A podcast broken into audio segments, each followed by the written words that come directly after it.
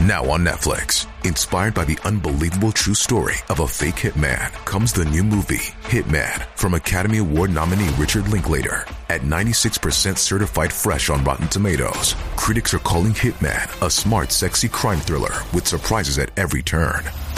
Starring Glenn Powell and Adria Arjona, Hitman. Now playing on Netflix and in select theaters. Rated R.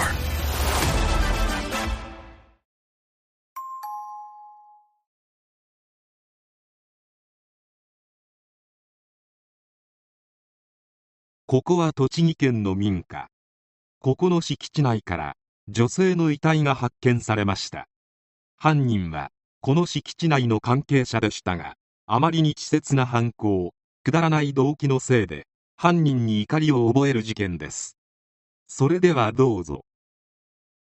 2015年5月、平沢まなみさん当時21歳が行方不明になった。捜索願いが出されていたが、ある日、平沢さんの金融機関の口座から現金800万円が引き出されていたことが判明。この件で石崎康弘42歳と手面麻也25歳の男女2人を詐欺の容疑で逮捕。この2人に平沢さんの行方を聞いたところ埋めたと供述。供述通り真岡市長沼の住宅敷地内を調べてみると平沢まなみさんの遺体が見つかった。石崎康弘と手面麻也は共に家庭があり近所の住民は幸せそうな一家だったと口を揃える。二人はどこで出会いなぜ犯行に手を染めたのか。そもそも二人は平沢さんとどういう関係なのか。石崎は子供の頃から野球に打ち込んでいた。専門学校を卒業して住宅設備関連の会社に就職。結婚を機に20代半ばで独立した。石崎には弟がおり兄の蛮行を知った弟は被害者とご遺族に何と言えばいいのか申し訳ないです。兄と手面容疑者らとの関係はわからない。兄には自分の罪と向き合い全てを話してほしいと言いたいと絞り出すように話した。石崎は妻と2人の子供の4人暮らし。石崎のことをよく知る人物によれば酒もタバコもやらないんですが女とパチンコにはまってましたね。仕事中も頻繁にメールをしていて出会い系サイトをよく使っていたみたい。エレベーター前に置き忘れた携帯電話の画面にそれとおぼしきやり取りが残っていて社内で話題になってましたと語った。別の知人は年上の奥さんとうまくいっておらず不特定多数の女性と交際していた。同世代のコンビニの女性店員に電話番号入りの手紙を渡して交際を始めたこともあるとのこと。パチンコや彼女たちに金を使っていたようでいつも金がないと周囲にこぼしていた。一方の手面麻屋であるが1680万円で新居を購入したばかりだった。近隣住民は若いのに広い家を買うなんてすごいなと思いました。1階に趣味の登山用具を置き2階に夫と住み3階は子供2人の部屋にすると聞きましたと話す。6月から引っ越す予定だったがお金に困っていた様子だったとのこと。そんな頃に出会い系サイトで出会ったのが石崎だった。女好きでお互い金に困っていたこともあり2人は意気投合した。また石崎は被害者の平沢さんとも同様の出会い系サイトで知り合っていた。石崎が常連だった居酒屋の従業員が言うには以前一度だけ石崎が平沢さんを連れてきたことがあります。付き合っているというより友達っぽい感じでしたとのこと。そして石崎は平沢さんと話すうちに彼女に多額の貯金があることを知った。金に困っていた石崎は同じく金に困っていた手面と共謀し平沢さんを襲い金をも奪おうと計画したのである。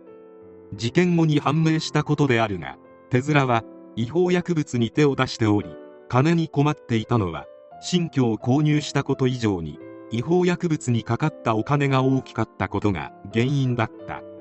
ここまでで分かったと思うが手面と平沢さんは面識はない。そして石崎と手面は平沢さんを石崎の実家近くの公園駐車場に呼び出し平沢さんを車内で襲った。その後は事切れた平沢さんの口座から平沢さんになりすました手面が800万円を引き出した。800万円は400万円ずつ山分けした。そして平沢さんの遺体であるが石崎が実家の敷地内に埋めた。親族には資材置き場にしたいと説明し業者を呼んで上から砂利を敷き詰めた。作業はしばらく続いたが住んでもいないのに勝手に庭に重機を運び込みコンクリートで敷地を固めようとするのを家を出たのに勝手なことはするなと父親らに反対され工事は中断されてしまった。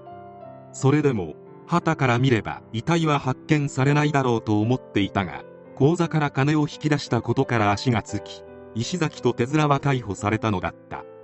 宇都宮地方裁判所で開かれた裁判員裁判で検察は用意周到に計画を立てて被害者の命を奪い遺体を埋めるなど非常に冷酷な犯行だと指摘。その上で石崎は引き出した金で女性と遊び手面は違法薬物を購入するなどしていて酌量の余地はないなどとして無期懲役を求刑。これに対し弁護側は石崎は犯行を躊躇しており手面との関係がなければ犯行に及ばなかった。手面は引き出した金で違法薬物を使った預金を穴埋めして家庭を守ろうとしていた。まだ若く更生の可能性も高いなどとして減刑を求めた。遺族はもちろん極刑を望んだが長山基準とかいう奴のせいもあり2人に下されたのは無期懲役判決であった。被害者を埋めたことや男女ペアの犯行など同年に起きた船橋18歳事件との共通項も多い。埋めて隠そうとするのは最もオーソドックスで古典的な方法であるが発見を遅らせるためには最低でも5メートルは掘らなければならないとのこと。専門知識も重機も持たない男女程度ではまずそんな深い穴は掘ることはできない。浅い穴に埋めてしまえばガスが発生してくるため動物が嗅ぎつけ掘り起こしてくる。そうでなくても一度掘り起こした土は柔らかくなっているので雨が降れば遺体の一部が出てくる可能性も高い。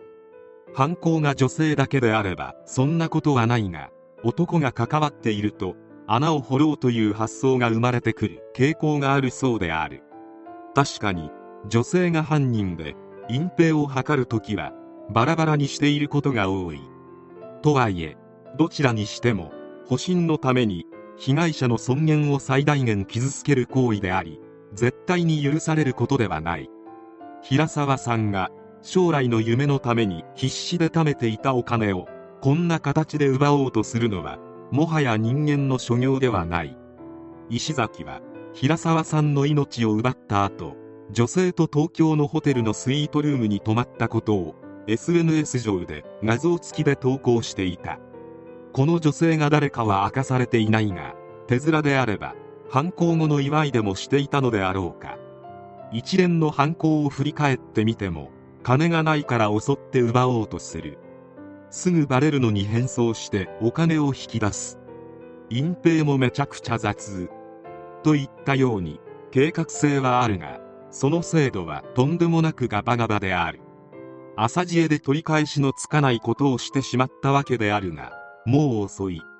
何の罪もない女性の命もお金も奪ってしまったことの罪を刑務所の中で一生かけて理解し後悔し苦しんでほしい。